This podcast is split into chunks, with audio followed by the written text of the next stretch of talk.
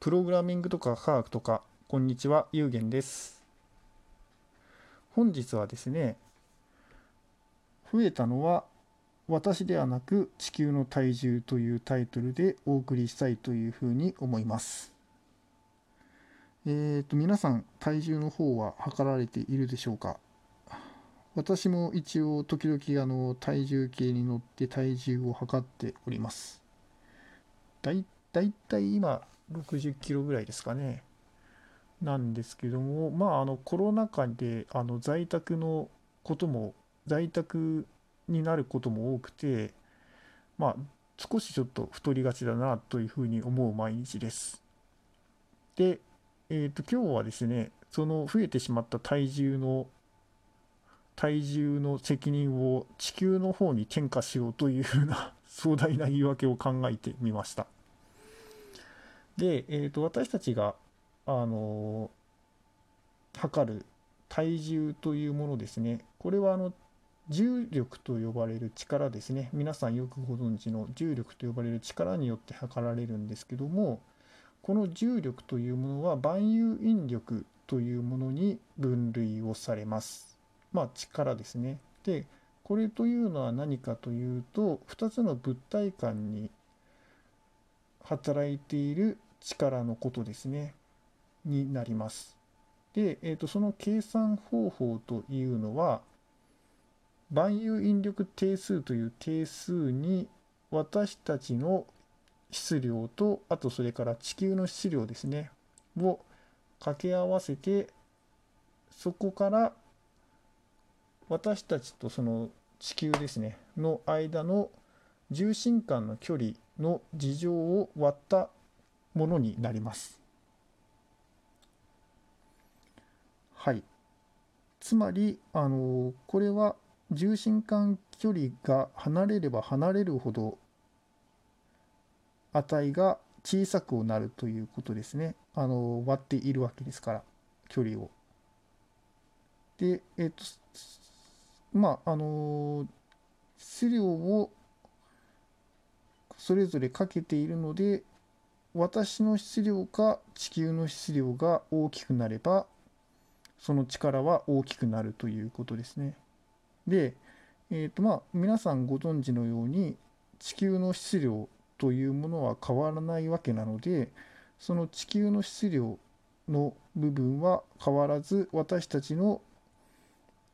質量の部分だけが変わっていってその重力の力が変わっていくというふうなことになります。で、え先ほども話したんですけども距離の重心間距離というものを割ってあの事情を割っているんですけどもこちらの方はあの私たちの重心ですね地上からの重心に比べればその地球の半径の方が断然大きいですのでほぼあの地球の半径というふうに考えて差し支えありません。でですねあの今それぞれのその重力を求める式についてのそれぞれの部分について話してみたんですけどもまずあの地球の質量というものはあの今回ここを変えたいわけですけどもあの変わらないものですよね。でそれであのそれからあの今言った重心間距離というものはあの地球と私たちの重心の距離ですのでこれも大体もうあの地球の半径というふうに考えていいということになります。でそうすると、えっと、現状現実世界においては私たちの質量以外の部分の値というのは全て決まってしまっているわけです。であればあのその決まっているしま決まってしまっているところは全て計算をしてしまって最後、えー、と私たちの質量をかければその万有引力の重力の値が出てくるようにしておこうというふうにして計算をされたものがあの重力加速度と呼ばれるものになります。で、えー、とこれはですね9.80665というふうな値が使われていましてこれはあの機械とか建築土木とかあの工学の分野でも広く使われている値です。でまあ大体あの10倍の値になっているので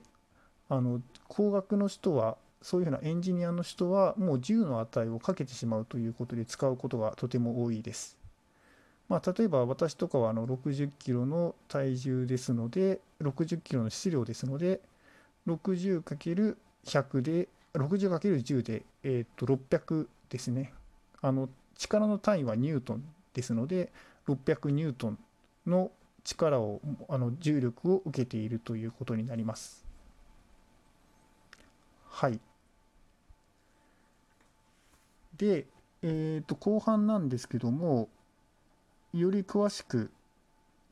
この、えー、と重力加速度というものについて見ていきたいんですけどもその前にあの一つ、えー、と豆知識としてあのこの重力加速度というのは何で加速度というふうな名前をつがついているのかというふうなことなんですけどもこれというのはですねあのこの重力加速度というのはあの私たちの質量にその係数をかけてくることによってその力が出てくるわけなんですけども重力の力が出てくるわけなんですけどもそれというのはあの慣性力で先ほど言った9.80665メーターパーセックの事情の加速度を受けるということとあの力としてはかかる力としては全く等価なものなんですね。なので、あの加速度というふうな名前がついていることになります。はい。では、あの後半は引き続き、その重力加速度をどういうふうに変えられ、あの変化していく、あの変化させることができるのかということについてお話ししていきたいというふうに思います。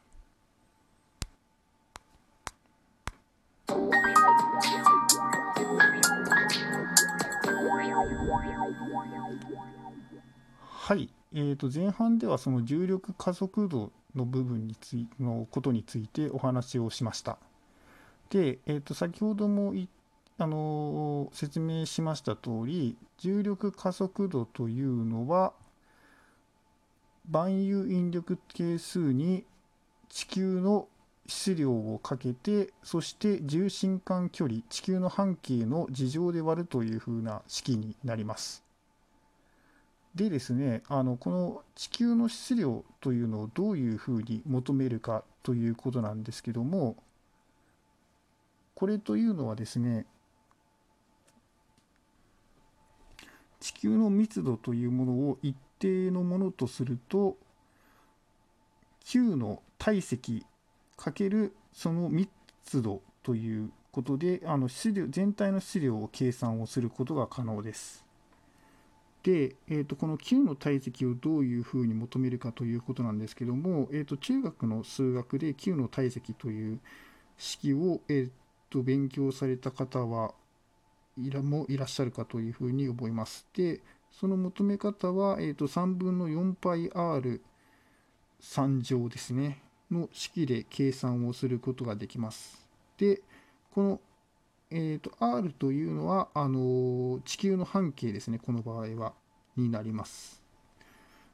3乗ですね、あの半径の3乗で計算をすることができるということで、で先ほどあの半径の事情で割るというふうなことを言ったというふうに思うんですけども、これを、えーと考え合わせると、要はあの半径の3乗を掛け合わせて半径の事情で割るというふうなことをかんあの考えると最終的にかけているのはあの半径の1乗なんですね。まあ、つまりあの重力加速度というのは地球の半径に比例するということになります。でですねあのつまりもしもあの地球の体積というものが密度そのままで増えていったとすると球の半径が増えれば増えるほどそれと同じ比率で重力加速度も増えていき私たちの体重も増え増えるということになります。で、えーと、つまりこのことから言えることはどういうことかというともしもあの地球の半径が今の2倍になっていたとしたら私たちの体重も2倍になっているということですね。まああの実際地球の 密度がそのままで地球の大きさが2倍あ地球の半径が2倍になったとしたら体積はその3乗で 2×2×2 で